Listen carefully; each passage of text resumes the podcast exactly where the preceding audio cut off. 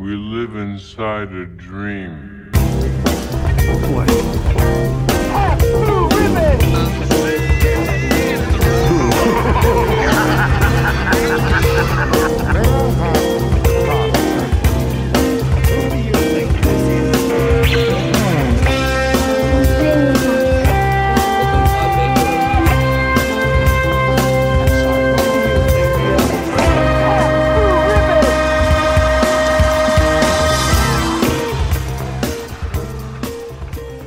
I say outer, you say space. Hello and welcome to Stan and Dave Need Wedding Dates with uh, your two favorite wimps who like Kubrick and Lynch. My name is Eric Keppel. And my name is Jeremy Schmidt.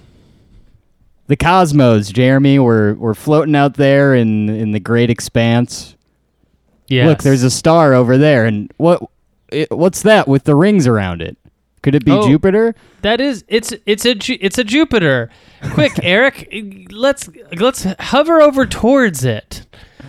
Ah, now we're here. So, is that me as a old man? Dang. This bedroom is like insane to me. I guess we'll talk about it, but uh, that room is is is crazy. Um, So this is a Stanley Kubrick and David Lynch podcast. Uh, if you've been following us up until now, we just finished uh, Twin Peaks season two. Very ready to talk about Stanley Kubrick again. Uh, we're kind of back to the uh, the films, Jeremy, and up top. And maybe this is like more of an off-air conversation, but uh, why the hell not bring it up right now? Um, why didn't you text me back, dude? No, I'm kidding. um, so we we did. Listeners know that we did a two part episode on The Shining uh, Yes. not too long ago. Right. Uh, what do you think? Uh, uh, do we do another Shining episode, or uh, wh- what are your thoughts on this? I think that we. That's a great question because we could do something fun like cover Doctor Sleep or something Sure. instead, or we could just plain revisit The Shining. I do not think there is going to be. I bet if we recorded an episode of The Shining, it would be completely different to the episode we did. I think so too. I think there's I think so, so, much too. to say about it. There's there's an infinity amount of episodes we could do. Uh, Kubrick films are like a good book in that I hate them. No, they're like a good book in that you can watch them over and over again and have different things to say and different thoughts about them. I know that the last time we did it, which was about October of 2019, I like totally got something out of it I had never considered before, and I bet that would happen this time. But ultimately, it's up to the fans. yeah, I want to know if you have any thoughts on this. We'll do whatever. We'll do whatever you want. I mean, I Yeah. obviously I would watch The Shining again, and of course do another episode on it if if people wanted that. Um, but I was just curious because I think we're coming up to that in I guess maybe a couple weeks here or so. I think it's So two it's- weeks, right? The Shining Yeah. comes after 2001. Is that? Or no, is it Clockwork Orange? No, no, no, It's Clockwork Orange. Oh, Yeah. so yeah, then we're a few weeks away. Is Barry there- Lyndon before The Shining? Uh, God, I am bad at fa- being a fan of Stanley. you know what? I think it is. I think it is. So Uh, so it's a while then before we get to the Shining. Yeah. You know, uh, is there a world though? Check this out. okay. Is there a world where we do cover 2010, the year we make contact, instead of The Shining? Okay, we were talking about this a little off air. Tell me, uh, so tell me about this movie because I I just heard like read very recently that there's a sequel to 2001. yes, there is a sequel. It is directed by Peter Hyams or Hyams. It is Uh-huh. starring Roy Schneider.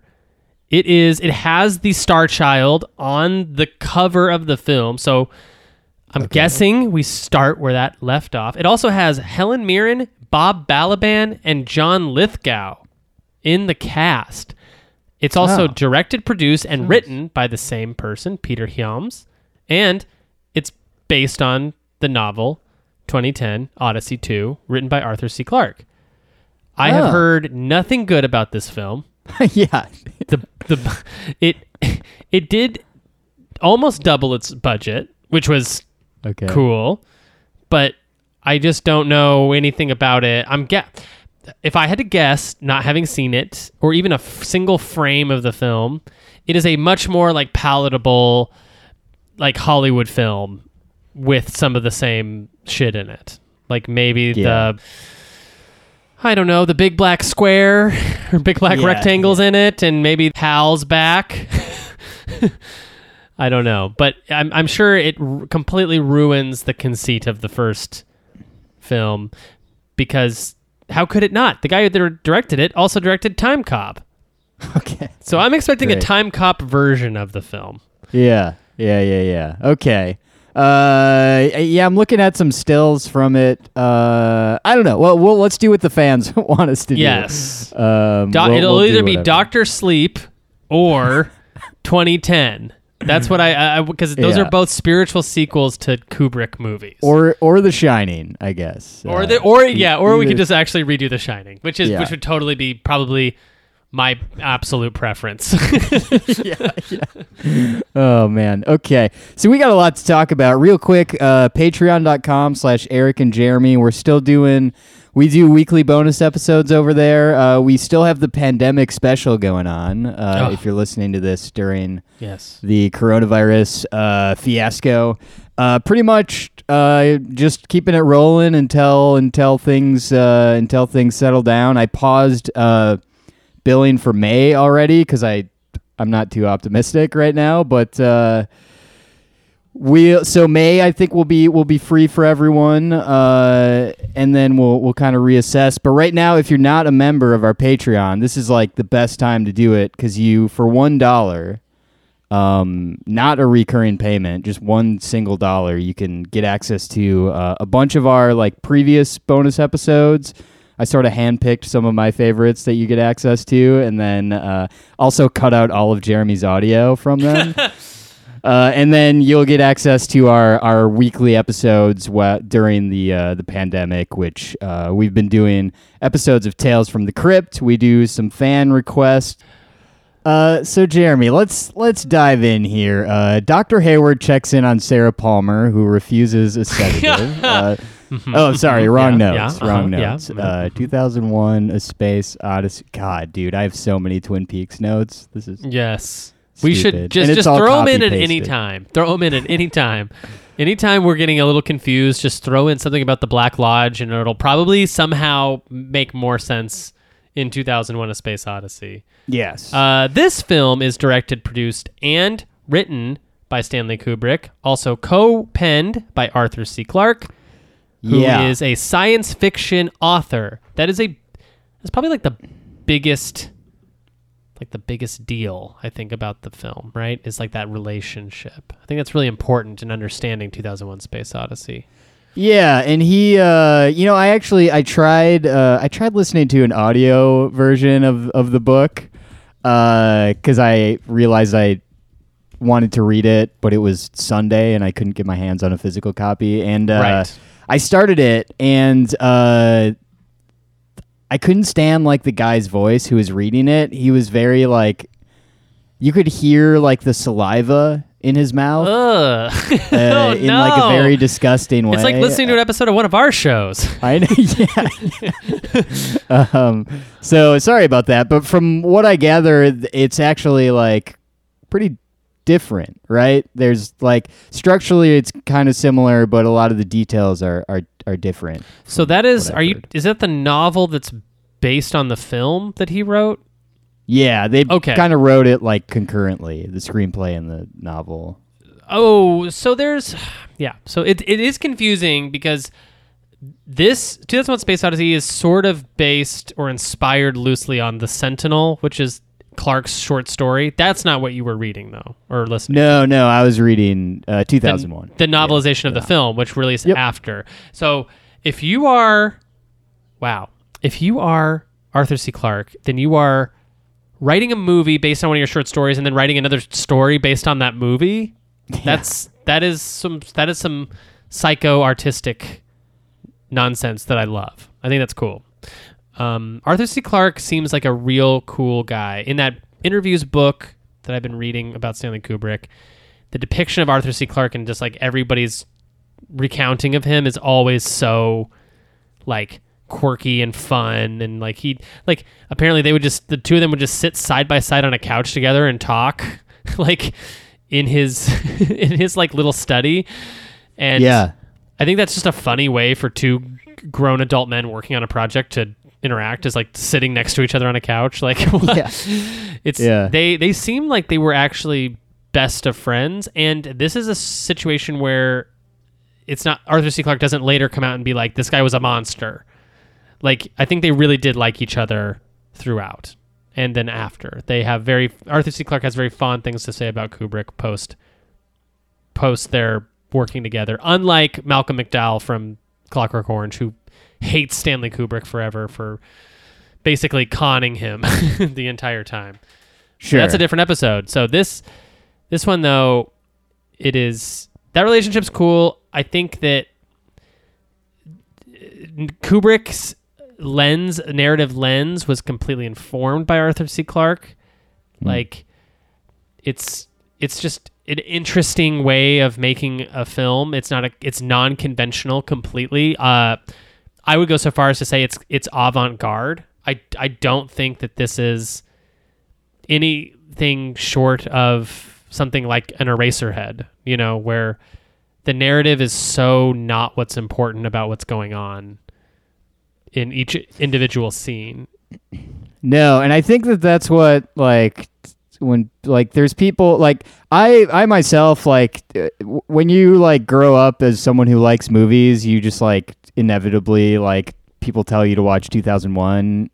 Um I actually tried watching this movie like several times when I was a teenager and maybe even like in my early 20s Yeah. and I struggled with it. Like I struggled to finish it. Like even to get maybe even to like the hell stuff. Like I just struggled with it because of the pacing and I didn't know what it it like confused me. I I it, Yeah. it, it confused me like not what was going on but like what I was supposed to be feeling about it and like it's just such a different experience than just watching like uh right like a conventional a conventional like narrative sort of blockbuster movie um the time that when i actually like finally discovered this movie and like realized how brilliant it was was wasn't until like 2 years ago Yeah. I was at uh, I went to a screening at the the Cinerama Dome. They were screening it on on film there. And Jeez, uh, that's like that's couldn't like possibly be a better situation. Yeah, that's like pr- maybe the most optimal way I would choose to rewatch this, revisit this film is to go Oh yeah. to the yeah the Yeah, I saw it was great. playing on like a Saturday afternoon and I was like, "You know what? I've never like if I'm if if I get through this experience and like still don't appreciate 2001, then maybe there's something wrong with me." but I came out of it just like, "Man, that was incredible. This is now like one of my favorite movies." So Yeah, you're a big it- moon truther.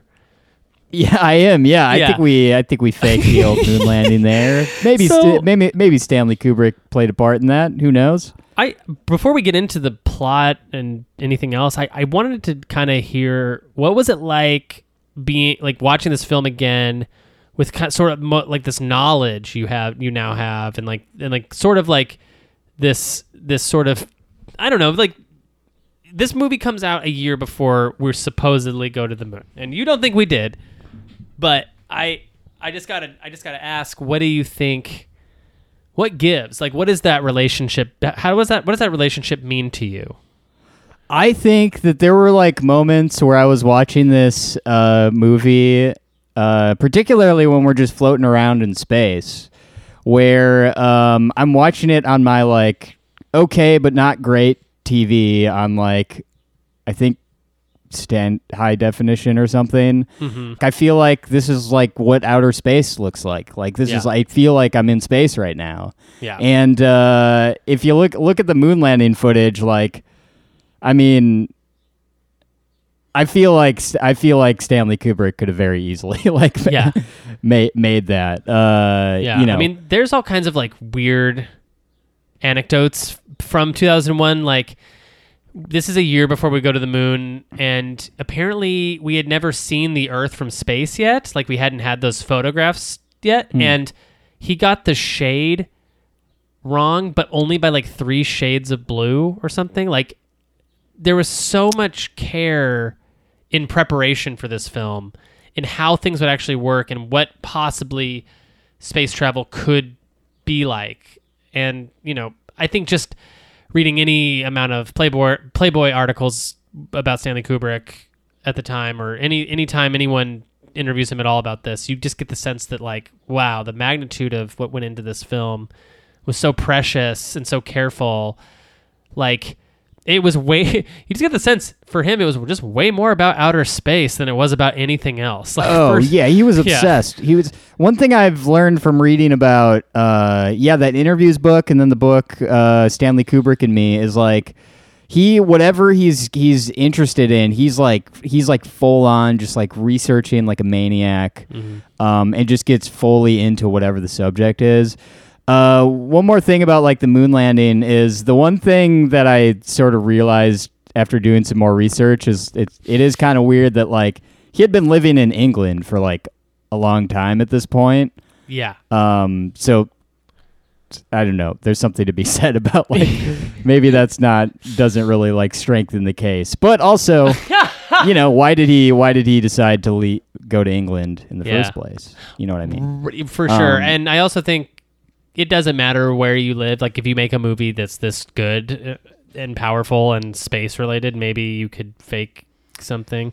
You know, Yeah, God, true. like the budget of this film was 10.5 to 12 million dollars, give or take.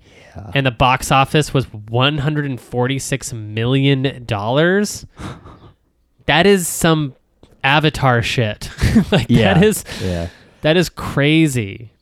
Uh, going back to the uh, the uh, what we were talking about earlier, it's sort of it it it sounds from what I have read that sort of the success of the movie was like when it first came out, a lot of people didn't know what to make of it and were sort of having the experience that I had.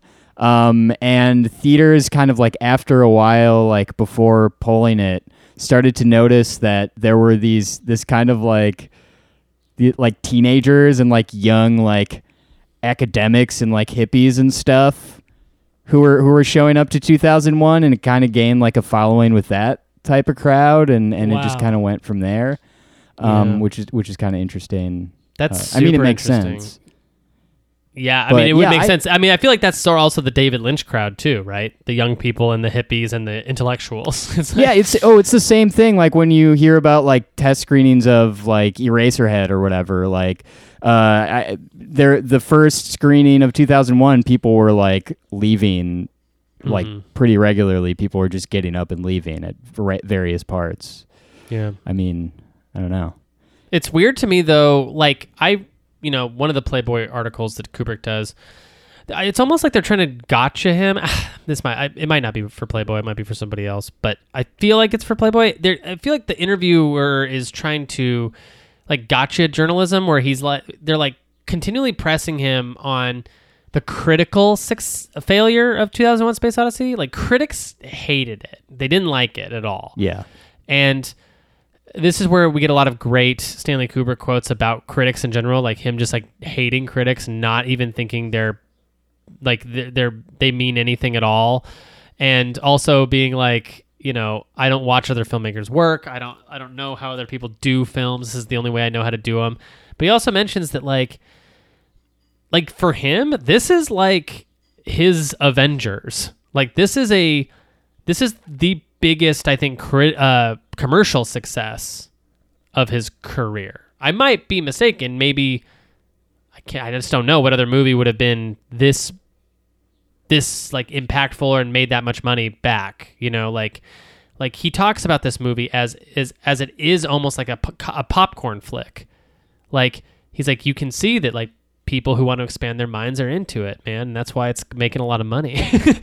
and Yeah. like the way he talks Yeah. about it, it's almost like he's it's just so weird because we we think of this film as being so experimental and so you know hard to show our friends and family like just sit and watch this you know it definitely doesn't feel like Jaws or Star Wars, but it did those numbers pretty much. So it's like, wow, this is of all the films Kubrick made, this is his cha-ching Marvel Studios numbers movie. You know? Yeah.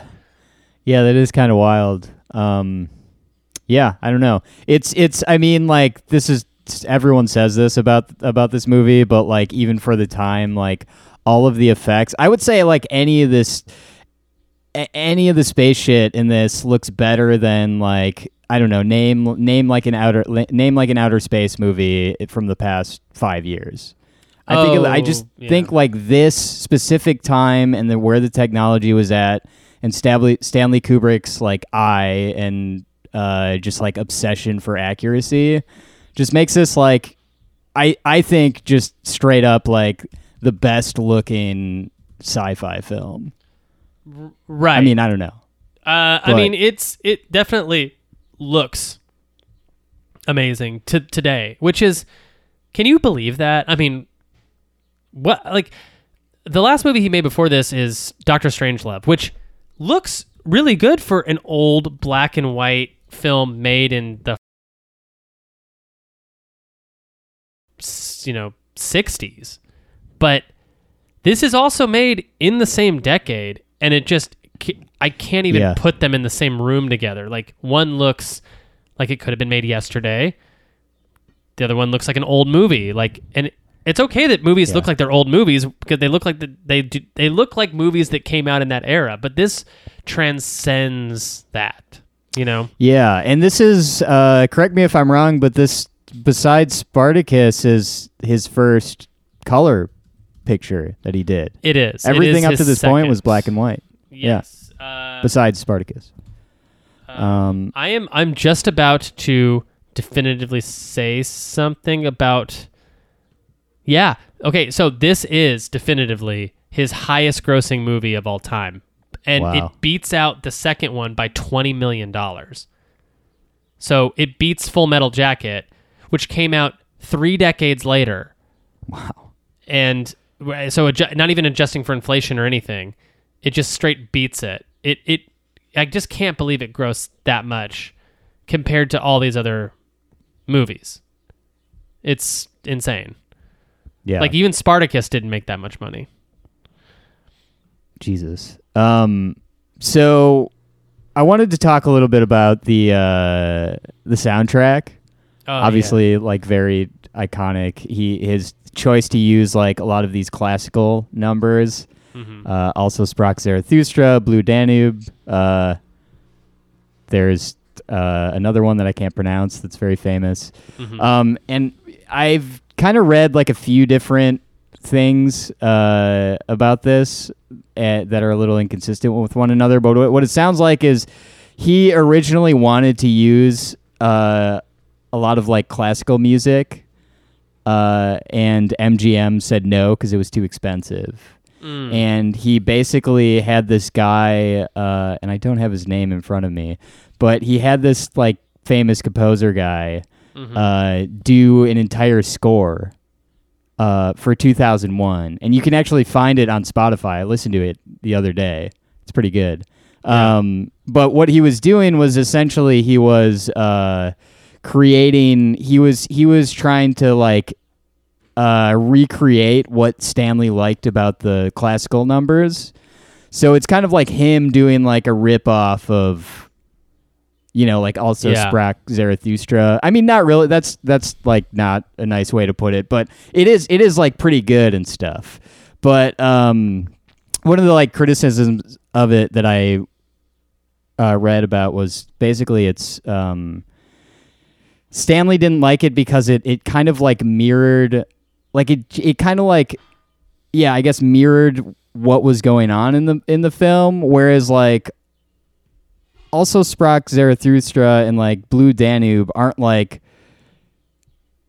changing around based on like what we see on the screen. Like they they just kind of like set a tone and then things happen around it.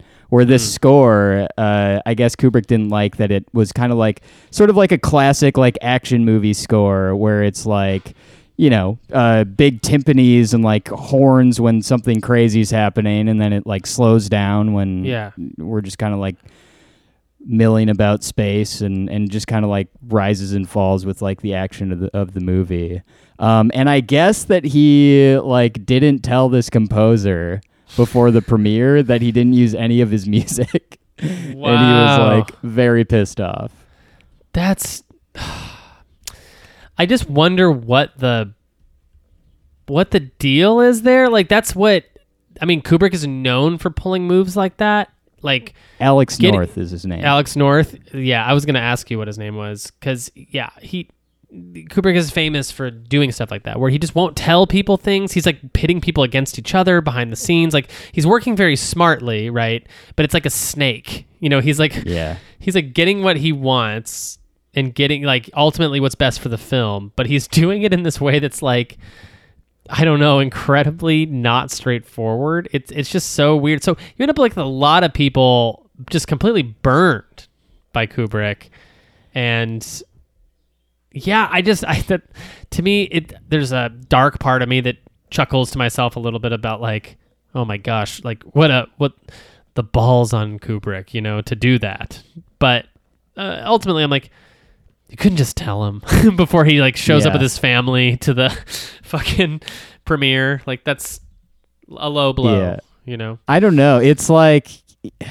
man, it's it's it's really you know this book I can't I can't talk about how great this book is enough the the Stanley Kubrick and me cuz it's uh I mean it's it's like uh, I guess people like Kubrick people don't love it because it like doesn't talk enough about like Kubrick and stuff. But I find it like truly fascinating because you're just this is a guy who was like Stanley Kubrick's assistant for 30 years, Yeah. and he's just taught. And he, by the way, until very late in his life, like pretty much around the before, like right before Eyes Wide Shut, had never watched any of Stanley's movies.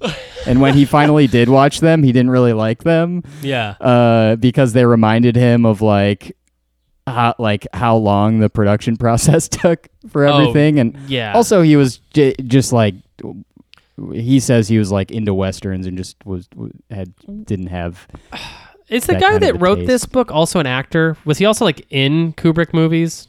he no uh Okay. I think he might have been in I think I think he might have been like a little had a little part in something um but I don't think you would recognize him from like being on screen but he uh Yeah, this is just the, talks about the basis of the documentary Film Worker, right? Like Film Worker came out in like 2017. It's about Leon Vitali. Is that who? Is that who it is? No, his name is Emilio de Oh. Alessandro or something like that. Um, but he talks about like he kind of goes through the whole um, his whole relationship with Kubrick, and at first it's like he like told me we were gonna you know work on two, this movie 2001 for like six months, and then all of a sudden it's like three more months, and then three more months, and then my hours get longer and longer and blah blah blah. And then by the end of his career he's like just fully figured out kubrick. And kubrick basically what happens is this guy like finally quits. Mm-hmm. um and uh kubrick like convinces him to come back for for uh to help out with uh eyes wide shut. And he says it's just like a 16 week project. So emilio's like so we moved back from italy and just planned on two two full years Yeah. of uh, of working on it. Like he just like fully found out. But one of the like most interesting parts uh, of this book is when he's talking about the different actors and collaborators that he would pick up from the airport and like drive to Kubrick's to to meet him for the first time. And they would always be very nervous and they would always ask him like what Stanley's like in real life mm-hmm. and he, he he had like a very good relationship with them and he was always like oh he's great. He's he's great. You're gonna love him. He's he's a great guy. And everyone was like so skeptical of Yeah. of him.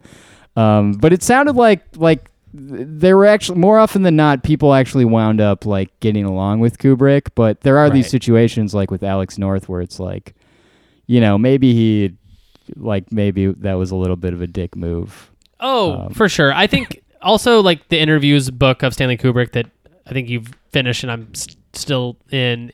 You do get that sense of warmth from the more private times that Kubrick has with some of these interviewers, you know, like where it's at his house and they're playing chess. Like he's actually incredibly can be incredibly warm. He's not like the warmest person on set and maybe not like you know in the thick of a heated interview you know sometimes i think his responses are like clinical and very intellectual overly intellectual but you know you also get these like silly moments with him at the house where he's just like fiddling with a radio. He just like loves stereos and radios. Like he loved tinkering with things. And i think he there's like a lot of joy there that sometimes you miss from just the the documentary life in pictures which kind of conveys this godlike mastermind this evil Yeah, genius which is like- true but it's also he had kids and they loved him. You know what i mean? Like he's like he's also a a, a human being too Yeah, he's a mad scientist and like it just obsessed with efficiency and he like I mean his uh you know by this point 2001 he was living at um the place where he lived for the rest of his life which was basically like a huge countryside like mansion that was like part studio where like Right. they would they would like work on his films and stuff there like he did like posts there and his office was there and um, and his family was around. So it was like a very much like a blend of like, uh, uh, just like it was just like a consistent like there was no like line dividing like work and like Mhm. personal life and family and stuff. It was just all like wrapped into one, yeah um, which I find very very fascinating. It sounds like he had a very fun life. Sounds oh cool. it, it, i mean it's a dream like he's Yeah. he is like maybe not personally my idol like i don't know if i want to be his personality but i definitely want to live his life where he's like you know hidden away from the world doesn't have to deal with the prob you know the problems that come with a celebrity.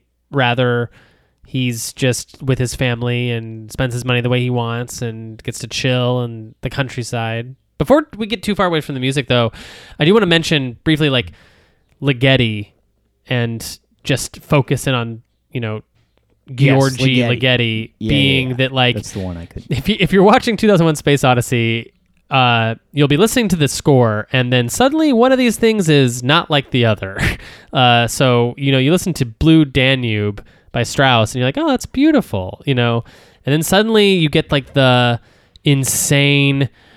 Uh, everyone's voice is layering on top of each other. It sounds like a haunted house suddenly just like erupted around you. It is some incredibly creepy, very out there. I would say non-conventional classical pieces, stuff that you wouldn't I you wouldn't necessarily want to go see in an orchestra, or maybe we would, but like this is not like Beethoven. This is like experimental, modern, uh, classical arrangements that are very like very dark and very strange, and they're all Oh, things to Ligeti.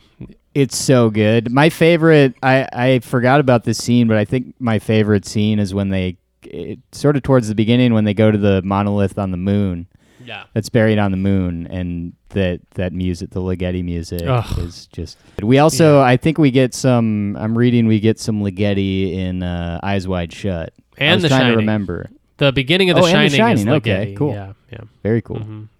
And I, I, it might be more than just the beginning of The Shining. I wonder if like Yeah. that bum bum bum bum. I wonder if that's Ligeti too. Yeah. You But know, I had yeah. uh, Ligeti and meatballs for uh, for dinner. Oh, re- really? Yeah. Uh, okay. So, start, so what I, what I find interesting about this is we so we see uh, uh, uh, Lolita is kind of like it seems like it was a little star studded. Uh, I, obviously, um, Doctor Strangelove has a lot of like bigger names for the time. Uh, I don't recognize like any of these people from anything else in in 2001. Do you? That is a good question. I guess I don't. Like, I wonder if he was Yeah. intentionally going the route of like, you know, lesser known actors. Because I literally no one in this movie I recognize from anything else. Yeah, n- nor I. I'm gonna. Yeah, I guess is Gary Lockwood p- pretty much who we follow from the halfway point to the end. Is I- that the male actor who's like yeah, who's Frank. Dave, essentially? I think so. Um, yeah. Role as astronaut Frank Poole. Oh, so he's Frank. So he's not he's even. Dave. Yeah. Yeah. Oh, okay. Great. So, yeah, I guess looking up whoever plays Dave, he would be the only person that I think maybe I would recognize outside of this. But Hmm. uh, outside of, I mean, it, really, it doesn't. I think you're absolutely right. Like, it's not. He wanted no names. If he wanted, like, Marlon Brando in it, I think he could have probably Yeah. gotten that, but I don't think he. I don't think he he did. Um, this is. Yeah, and this guy I've I have seen I have seen him in other stuff. He's in that show, The Path. Uh, Keir Dullea is his name. That show, The Path. He's also in the.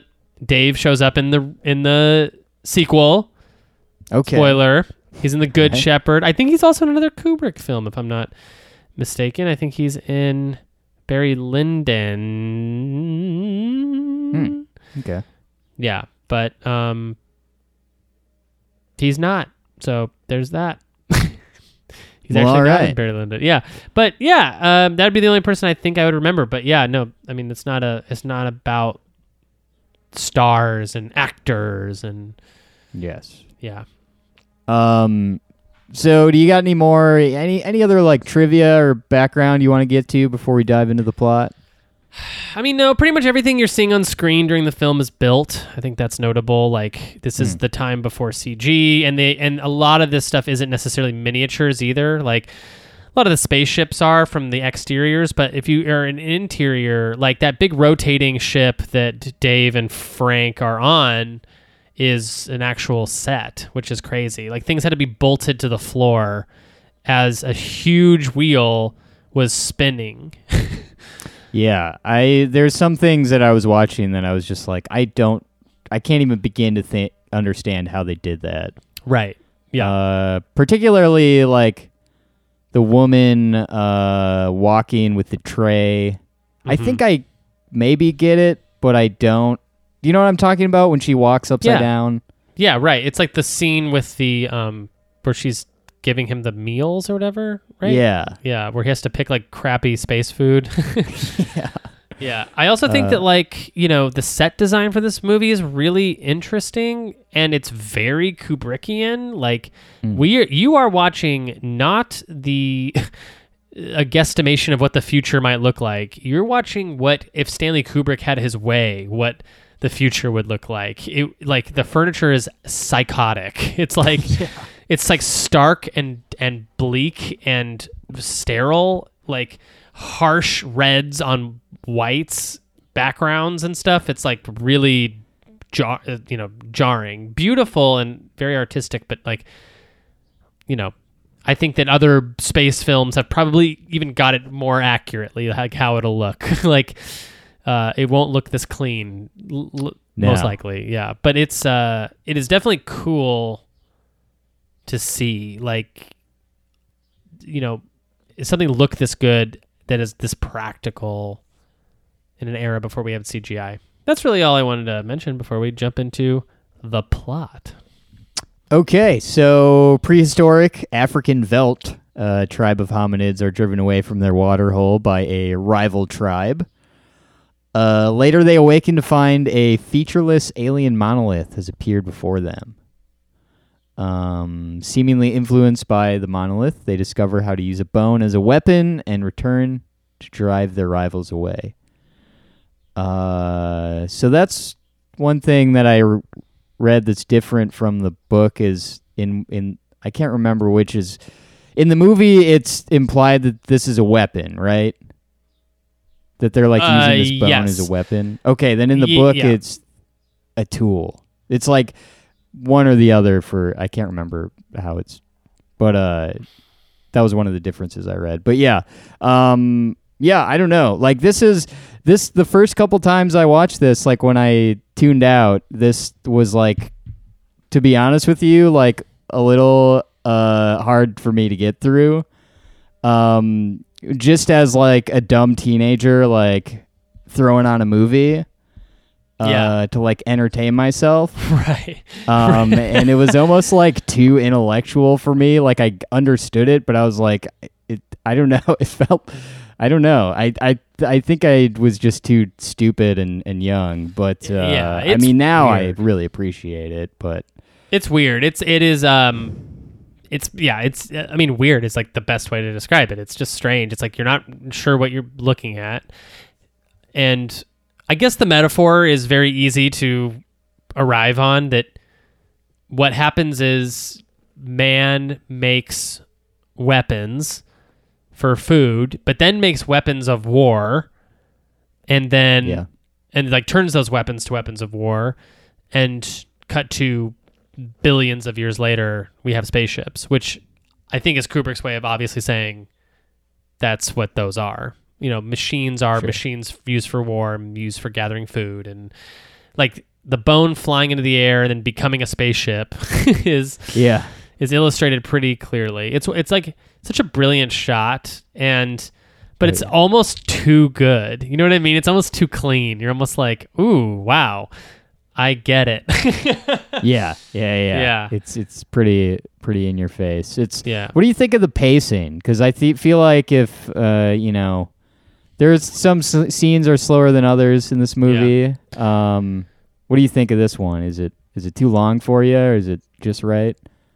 I, yeah, I guess there's two I'm of two minds. One is nothing is happening. Like nothing is actually happening. So and that's that is true. So people who hate this film are not wrong. Like things don't happen necessarily. Like it's it's more of like an experience or evokes some sort of emotion and it's also telling you a different kind of story but I, it's it is like it is very long in the tooth like i was watching it today and i was just like i love this but i don't fault anyone for not liking it Yeah, yeah, that's the thing. Um, I'm sympathetic to people that don't.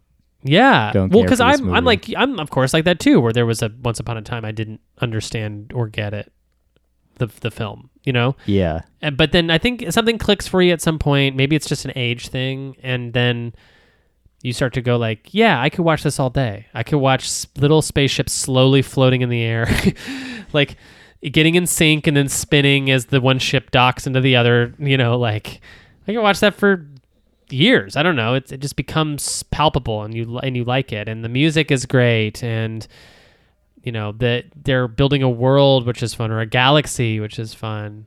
But the ape stuff in particular is particularly mean. And i like that it starts in such a primal angry way. Because i think that it's not it's not immediately clear what is primal or like what is what is what is who's the villain? You know what i mean? Like it's not clear what is the object of desire. You know we see the monolith and it's we don't know what it is but we know that there's death in this world. You know we know there's death in this story and it's coming from some place and i think that that's really interesting to start with such in so with such fury you know but then Yeah. yes of course then we get to like boring like uh, uh boners having conversations innocuous conversations on on spaceships and it's like all that stuff I love too, but I think that it's it's a good setup for a movie that doesn't have a lot of quote unquote action. sure. Yeah. Um, so millions of years later, Dr. Heywood Floyd, chairman of the U.S. National Council of Astronautics, uh, travels to uh, Clavius Base, a United States outpost on the moon, via Space Station 5. Uh, Clavius Floyd speaks to a meeting of Clavius personnel and stresses the need of uh, for secrecy with respect to the newest discovery. Um, Floyd's mission is to investigate a recently found artifact buried four million years ago near the crater Tycho. Uh, Floyd and others ride in a moon bus to the artifact, a monolith uh, identical to the one encountered by the ape men. As they examine the monolith, it is struck by lightning, upon which it emanates a high power radio uh, radio signal. Uh, so yeah, kind of a distillation of a lot of different things, but uh, I don't know. What are your What are your thoughts? I, I know. I think I read that this is Kubrick's daughter here in uh, in the the little the little girl on the yeah, TV. that would be that would be good. I hope that's the case. yeah, I think it is. Yeah, that's cool. I I like this like sort of world building again. It's like we're getting just details about stuff. Like it's not important that he has a daughter, but it's important that we're seeing him communicate through a television to Earth, you know, and it's important that I do think that there's something just so unnerving about this whole film. I don't know if you get the same sense, but like that conversation he has with the British guy in those Yeah. chairs where they're like, let's just stop for a drink, or why don't you just sit down? It feels so hostile, even though everyone's being so polite. It just, there's like this feeling of dread where. Hey, we found something, and you know we we haven't lo- we lost contact with them. I don't know what what what happened. You just get the sense that something is coming, and yeah, it, it just like so a very polite conversation feels very dreadful. Not unlike the conversation that Jack Nicholson has with his boss, the interview in the interview of The Shining, Yes. where it's like, it's like Um, it's just like should be normal, but it's like you're just full of dread the whole time. Yeah. Uh, one one thing that I'm like a little unclear about is the monolith. What do you uh? So is this the same monolith that wa- that the ape men encountered, or is this a different one? I Wait. interpret it as being the same one. Okay, I also what I always yeah. have too. Maybe it's Uh, not. Maybe there are multiple, but I do also think that it is a alien device or it itself is an alien like a living thing. So I Yeah. interpret the monolith as being something that isn't doesn't play by our rules. So like when the apes come across it, it like grants them like a wish or something. It's very Yeah. strange. But then when we come across it later, we kind of don't know what happens with when the astronauts find it here, right? Yeah. Um, I read that uh, Kubrick. I mean, Kubrick consulted like tons of experts for this. One of which was Carl Sagan. Yeah, Uh, that's great. And apparently, Carl Sagan's advice. Kubrick was like, "How should I do like the alien? If I want to do aliens, like how should I do it? Like what Yeah. what what do I like? Little green men or like what?" And Carl Sagan's advice was like, "Don't even like try to, uh, I guess, do like any sort of." Uh, uh, don't try and do like anything that's been done in science fiction uh, Mhm. at this point because it's just like not probably not even close. Like just just go just like think out think like more grand than that. And I like that his I actually love this. This is like perfect to me to me the perfect choice to just have it be a very tall yeah, ominous black uh rectangle. is I, very I think it's great. Yeah, no, it's one of the best choices. You know, I think there was, you know, I. This is like uh, who knows if I'll ever actually finish this project, but I was writing a science fiction piece at one point where aliens were gas, like they were just they were gaseous. They were like more close to like what air is than they were like you know corporeal beings, because I it was that same impulse of like if there are aliens, who says that they evolved like we did? You know what I mean? Like who says they have eyes and shit? Like why would they have that? Like Right. what maybe they came from their in they have what we assume is some sort of intellectual properties, but they travel this certain way. You know what I mean? Like why would it be why would they look anything like us? You know what I mean? Or be Yeah, monsters or be right, ugly. like, yeah. Why would they have any like besides like the concept of like time and like life and death? Like that's pretty much it. And I mean, there might even be things that like just don't die, but um, right. yeah. And, I like, mean, you yeah. don't know. Like there very well could be like a gas. You know, you can encounter a gas that is uh technically an alien life form. Yeah, Um, exactly. And this is this is along those same lines of like it's a big square piece of obsidian black stone. You're like, what? Yeah. But it somehow has properties that are either so radioactive or so outside of this world. Maybe we don't have a chemical property for what it's doing, but it's doing something and it's interacting with us in some way. Yeah. I think I, you know, I was I obviously favor some of the more exciting parts of this film. You know, I think the Hal stuff is always going to be my favorite, but I think this is like a close second or something where like I just love them finding this thing and then it kind of just cuts to 18 months Yeah. later. Like we don't see really what happened to the monolith. Yep. Yeah. Um, uh, also, monolith terrifying. it's Yes. like very scary. Uh, yeah. 18 months later, the U.S. spacecraft Discovery 1 is bound for Jupiter. Uh, on board, uh, I, which I read that they were going to do Saturn at first, but it was too hard to do the rings properly, I guess. Oh, okay. Uh, a little side note. Uh, on board are mission pilots and scientists Dr. David Bowman and Frank Poole, uh, along with three other scientists in suspended animation. Uh, most of Discovery's operations are controlled by HAL, a HAL 9000 computer with a human personality. A conversation between Hal and Bowman is interrupted when Hal reports the imminent failure of an antenna control device. Hmm Uh, uh, the astronauts receive it in an extra vehicular, Vehicular. Yeah. activity Mhm. pod, but find nothing wrong. Uh, Hal suggests reinstalling the device and letting it fail so the problem could be verified. Mission Control advises the astronauts that the results from their own computer indicate that Hal is in error about the device's imminent failure. Hal attributes the dis- discrepancy to human error. Hmm. Hmm. Yeah. This is um pretty just astounding. I don't know what else to how else to put it. Like for something that is so iconic in film and it's also been like people have tried to do this again and again in different ways. You it's never been done again like this with this like as effective as this. Yeah. Yeah, it's Um, so dreadful and terrifying.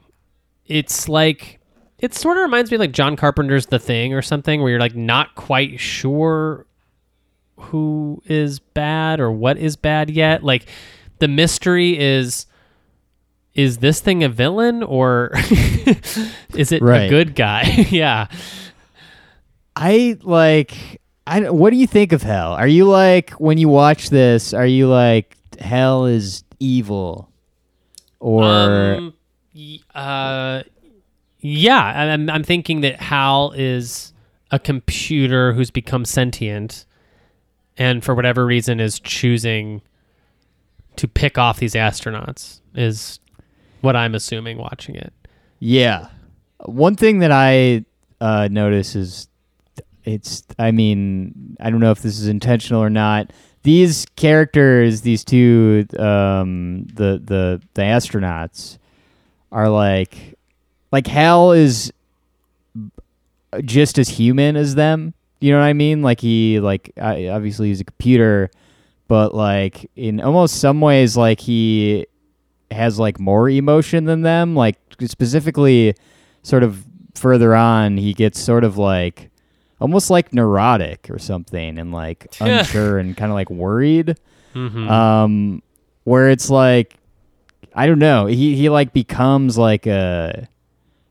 I you started kind of like thinking of him as as like not like a computer, but like something greater than that. Which well, that's the paranoia of it, right? Like that's that's the fear is like exactly what you're saying where you know in your head that this is a computer. So this is a malfunctioning computer, right?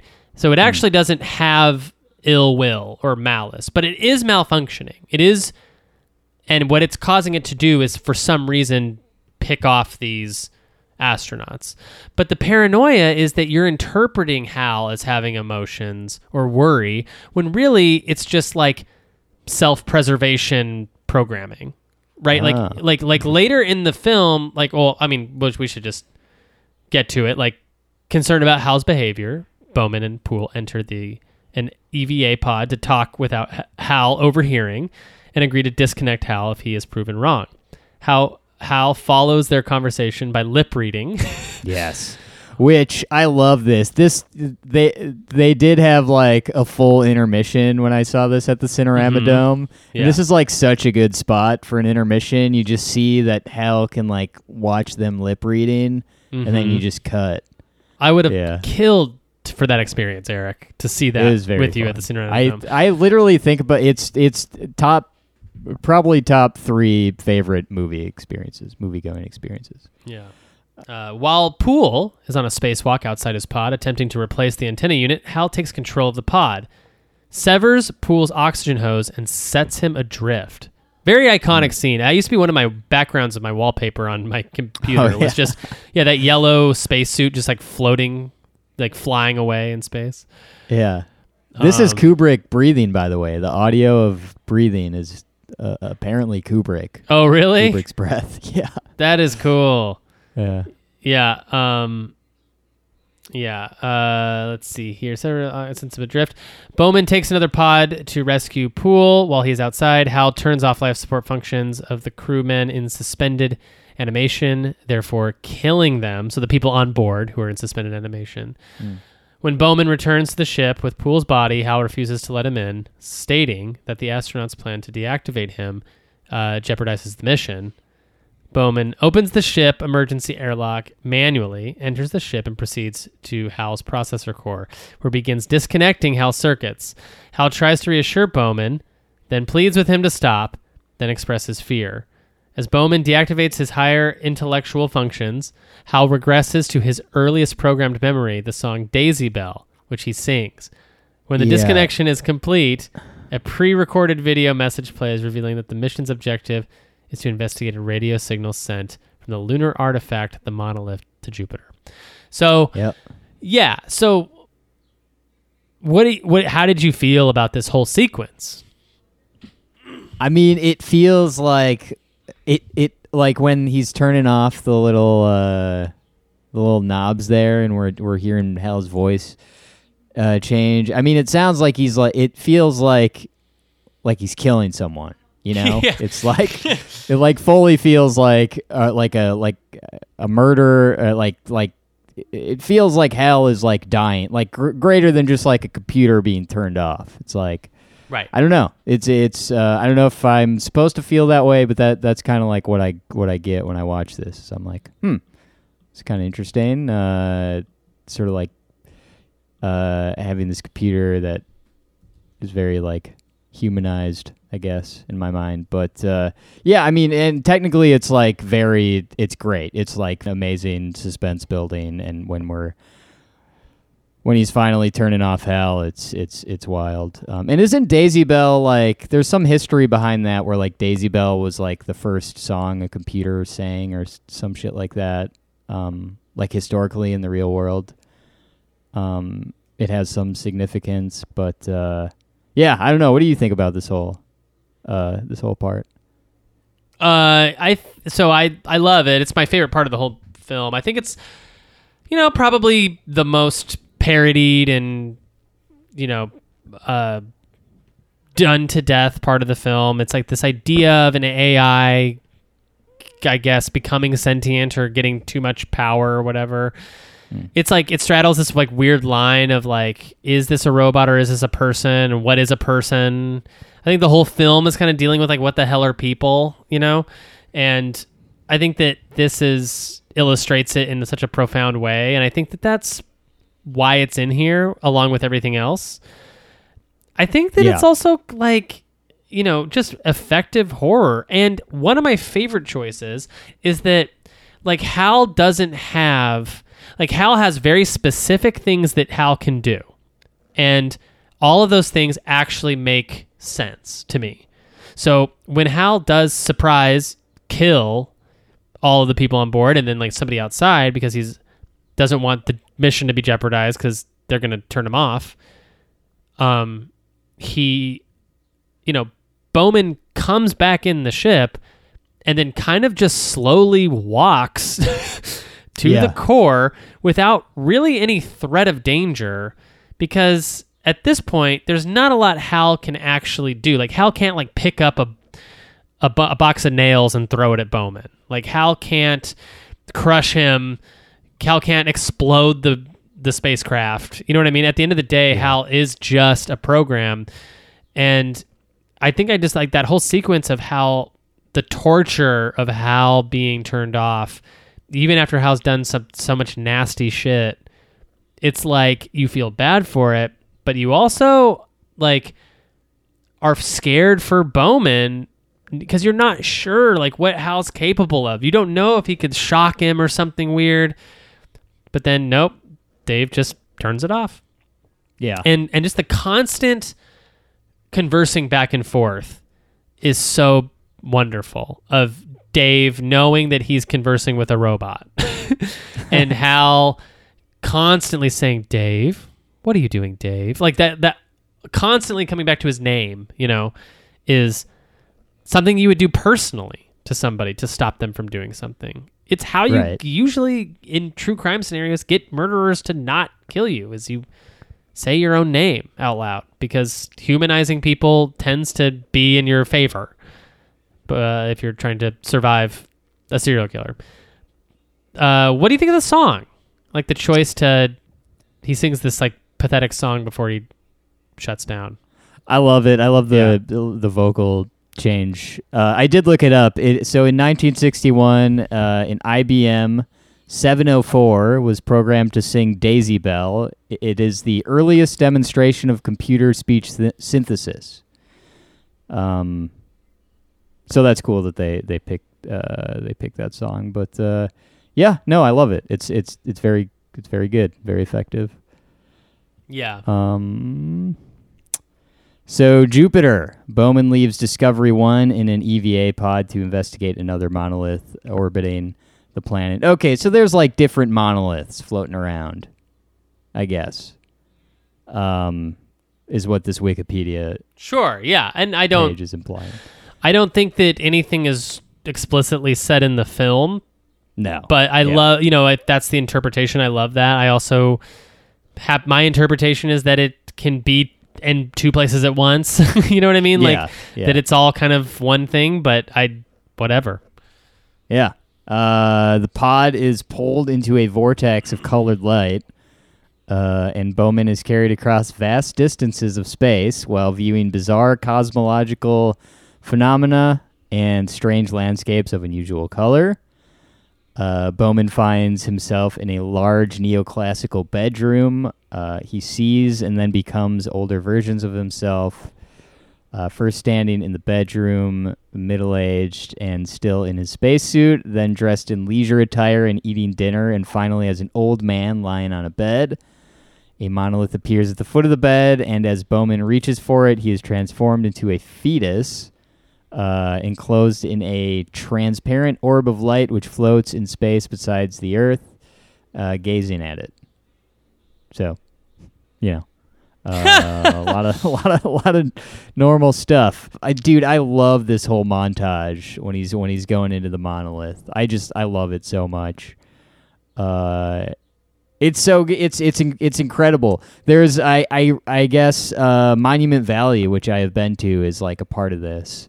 Um, when they're Monument Valley has uh, these big, uh, sort of like Grand Canyon esque, but um, a lot more like there's a lot more like right angles and like uh, it's hard to describe, but it's uh, it's in there. Um, yeah, it's incredible, and I can't think like I. This is when I talk about like I can't even begin to understand how he like made this image. Like I'm mostly talking about this sequence uh, where I'm Yeah. like I don't even like know where to start with this. Like there's certain things like the close up of an eyeball with like the colors inverted, and I'm like okay I get that, but like some of the shit I'm just like oh, whatever. Like I don't even Right. uh, I don't know. yeah, it's so psychedelic and like something it's it's also okay, so this sequence has the unfortunate is under the umbrella of the unfortunate reality that upon the 90s, maybe as early as the 90s, definitely by the 2000s, like anyone could make this sequence on iMovie. like yeah. there is nothing there is nothing special or really holding you back from just doing exactly this and, and I and I think most of us when we first got a hold of our first video editing software did something similar like where Yeah. we just like oh I can just do colors and go crazy and just make some nonsense great but it's hard to imagine going back in time to a place where you know this was like a craft. Yeah. This had like so much craft and skill behind it. Uh, I, I think it is one of the things that holds up the least about the film is like the trip to Jupiter, other than just being a big choice, because it's definitely a big choice. But I think it is like visuals like this are just not as exciting as maybe they were to people in the '60s. Um, to me, it does just look like a screensaver, and I'm like, yeah, it's a little bit. Yeah. and I'm like, and it's not, yeah, and I like I like the choices to show an eye or like a sperm or whatever it is, like all the different things it cuts to. But I'm also like, yeah, this was it w- goes on for a long time, so Oh yeah. yeah. Oh yeah. uh, what do you think of what do you think of the old uh, Victorian uh, bedroom stuff and the the It's- neoclassical bedroom? it's perfect, but it is Yeah. perfect in that Kubrick way of like, this is how Kubrick would want to end his life. You know, like Kubrick's like this is Kubrick really. It's like him landing in a room where is like it's like the first thing him playing chess, or is it like him dining or something? Like what's the first thing he sees? It's like uh large neoclassical bedroom he sees then becomes older versions of himself but what's the middle-aged his first standing in the bedroom, middle aged and still in space suit, then dressed in leisure attire, eating dinner, right? And he drops the wine. Yeah. And then when he looks, he's in bed dying. Yeah, it's um, it's like a whole, it's like a man's life done in, done in like two minutes. It's also Yeah. like, okay, tell me if this reminded you of this at all, but it reminded me a lot of the scene in The Shining where he goes into room 207 Two thirty oh seven. 237 and sees the old woman in the bathtub. Yeah, yeah. Like they both are shot very similarly and have the same vibe. I think even like the Yeah. colors might be similar where it's like a green room or something. Yeah. Yep. Yeah, and and to me this felt very similarly to that where it's like now we're in a room, but this is not a real room in time or space. This is a manifestation, something being created for you. And I don't know what so what do you think of uh what do you think of the Star Child? Like what do you think of that all that? Um, I mean, I think it's, I think it's uh, very good. I don't know. Did you This read is- that last sentence in the Wikipedia? I'm sorry. Did you finish it? I did. Yeah. Okay, great. So yeah. Uh, so yeah. yeah, it's a big fetus floating through the space. Yep. Right? Yeah, and it's called uh, later we know it's called the Star Child, but I don't think it was named in the film. No. Yeah. And apparently that is like what? Like the next evolution of man is supposed to be that? Like we're like weird babies. I guess that's yeah, I don't know. Um that's one thing about this movie is I don't know if I have like like I don't if you asked me like what does this all mean?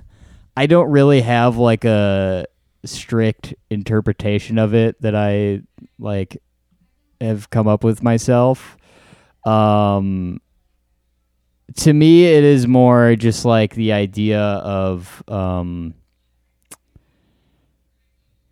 I guess the evolution of humanity and the idea of like what does it mean when like we encounter something that's like beyond our just like uh beyond what we can comprehend or like what we should what we should be uh I guess encountering I don't know like it like sure, I'm yeah. like I don't I I- I don't know. Do you have like an interpretation of like what this means specifically like the ending? Right. No, I mean, I guess I always tend to go literally first, and if that doesn't suffice, then I start to reach out into like the more existential or metaphorical. But I guess literally, what we're seeing is like a man go to Jupiter and become that, and come home as that, and so you know, my mind immediately goes to so this is this is somehow uh, some kind of ascension to a different type of human. Like he's become the next level, leveled up as a human, and he's come home to basically, and shit's gonna change, right? Like this is the dawn of a new of the new era, right? Because like in the beginning we see the apes, and then a bunch of years later it's the dawn of the new era, which is spaceships and men, and then this ends sort of with it'll just keep going on and on and on. New beings, all ca- coming from the same place, something like that. But you know, it's of course it's up for interpretation because it's doesn't tell you anything. Uh, so yeah, it's it really is a stumper. Like it really is like something that encourages people to go get coffee and pie after the film and talk about it. And I think that's Yeah. I mean, that was Kubrick's literal objective. Like he liked that about it. Um, you know, uh, there's this there's this quote in his in that book where he, Arthur C. Clarke says something to the effect of, "This is a film that you cannot possibly know what it means by only seeing it one time." And Kubrick rejected that idea. He said, he, "Arthur's wrong. Like, that's not right. Hmm. Like you can watch this one time and get." you know, he's like every with like with every great film, I hope that it has like potential meaning and potential benefits of rewatching it. But he's like, this is a film that's intended for you to watch once and have a feeling about it. like this is not some pretentious you won't get it on your first meeting. This is what it is. Like have fun. Like talk about it, discuss it. What does this mean to you? Yeah. What do they make you feel like? And to me, that's so awesome. Yeah, I mean that's that's sort of where like uh, Lynch and Kubrick kind of intersect a little bit. Is I think Lynch has has that a little bit with some some of his stuff. Um, I mean, some more than more than others, but um, yeah, I don't know. I kind of like like with this movie. I'm like I you know I could sit around and talk talk about the finale of Twin Peaks all day and like Mhm. sort of like what I think is going on and what what you know what it all means. But with this movie, I'm just kind of like I sit and I watch it and I am like my head is just like uh like my brain is just working like crazy the entire time. Yeah, yeah. And it's like making me think about these things like while it's all going on and then afterwards I'm just like I don't even know if I'm like supposed to like I don't like I don't know. I I, I feel like I, I feel like there's almost like no need for me to try and like come up with my own little weird like interpretation of it because I think I got out of it like what he wants, which is basically like you watch it and it like stimulates your mind in a, in a certain way that it sort of makes you think about like uh, life in like a much grander uh, uh, lens, I guess. Yeah. Um, I don't know. Like there is the I do I do t- get a little bit of like sort of um yeah, I guess sort of what you were talking about like maybe this is all just like a cycle kind of thing and this the ending of it is he just goes back to earth and it's kind of like another another phase um, Hmm. but I don't know. There's something to. I've been trying to like figure out like what it means. How like in the beginning we these apes like discover weapons, this like physical like bone that he can like kill this leopard with. Mm-hmm. Um, and then you know the leopard in the I guess th- what would be the third act of this film is Hal, right? Like he's um he is the enemy. And Right. what do they what do they kill Hal with? They kill Hal with uh the buttons of this like machine that was built by humans Right. um, and Hal wouldn't exist if humans didn't exist. I don't know. Like once I start to think about it, it almost like it's like too much for me. like, right. but like in a good way. You know what I mean? I'm Oh, like, I don't think I need to like, I don't know. I don't need to like sit and think about it too much. But I like that it makes makes me sort of think along those lines. Well, and I also think that there's something to be said about like, does this film make you feel anything personally too? Because to me, what it does is like, after watching a film like this, I become very, I'm much more like contemplative about space, and I think that that can be very scary, right? Like, Star Wars doesn't do this for people because Star Wars is a western. You know, like Star Wars is not a movie where you consider what would space travel be like because every planet you can breathe on It's basically like taking a train to another city. It's going to another planet. Like Star Trek, maybe a little more, but like 2001: Space Odyssey, the movie Sunshine by Danny Boyle, and a handful of other space movies, probably. Uh, what Solaris, right? Hmm. Um, is another one. Really make you think like, well, how small are we? Like, because in our day to day, we're so big. Like we're like are the only thing we care about, the only thing we think about. You know, we're just trying to get through the day. We're trying to make money, trying to eat food, trying to stay sheltered. But you know, like how exactly how small are we and how insignificant are we? And I think that you know, 2001 Space Odyssey dares ventures to make some wild guesses in a fun way. You know, and I think that it's it's cool to live in that space for a while, man, you know? Yeah. like live in that world like because tomorrow you'll forget about it probably you won't probably be thinking about how insignificant humans are you'll be like back on to you know covid is still a thing you know what i mean like you'll be back on you know your life but in the moment of watching something like this personally i go like wow like maybe maybe we are very insignificant. Maybe we're not. Maybe we're actually potential star children someday. Like maybe like the human race it, it holds some kind of key to something you know? Yeah. and i don't think the answer super matters but i think it's it is important for humans to look to the stars. Yeah. Hear that, listeners? Look at those stars. yeah and i ain't talking tom cruise No, we're talking about uh, Twinkle, you know, twinkle. yeah, twinkle, twinkle. yeah, twinkle, twinkle. Jeremy, uh, this has been a great chat, and I, you know, what do you say we do another movie next week? Uh, How about uh, Fire Walk with Me by David? all right Lynch? if i'm not if i'm not busy you got it Okay, all right. Well, uh, folks, thanks for listening. Patreon.com slash Eric and Jeremy. You can uh you'll you'll have a blast over there. Literally one dollar right now. It's never never been a better opportunity to get some premium uh content uh that's about tales from the crypt and 90s comedy movies. Uh and Jeremy, anything you want to plug or say before we before we sign off here? Um live long and prosper You heard it, folks. Norma, I'll see you in my dreams.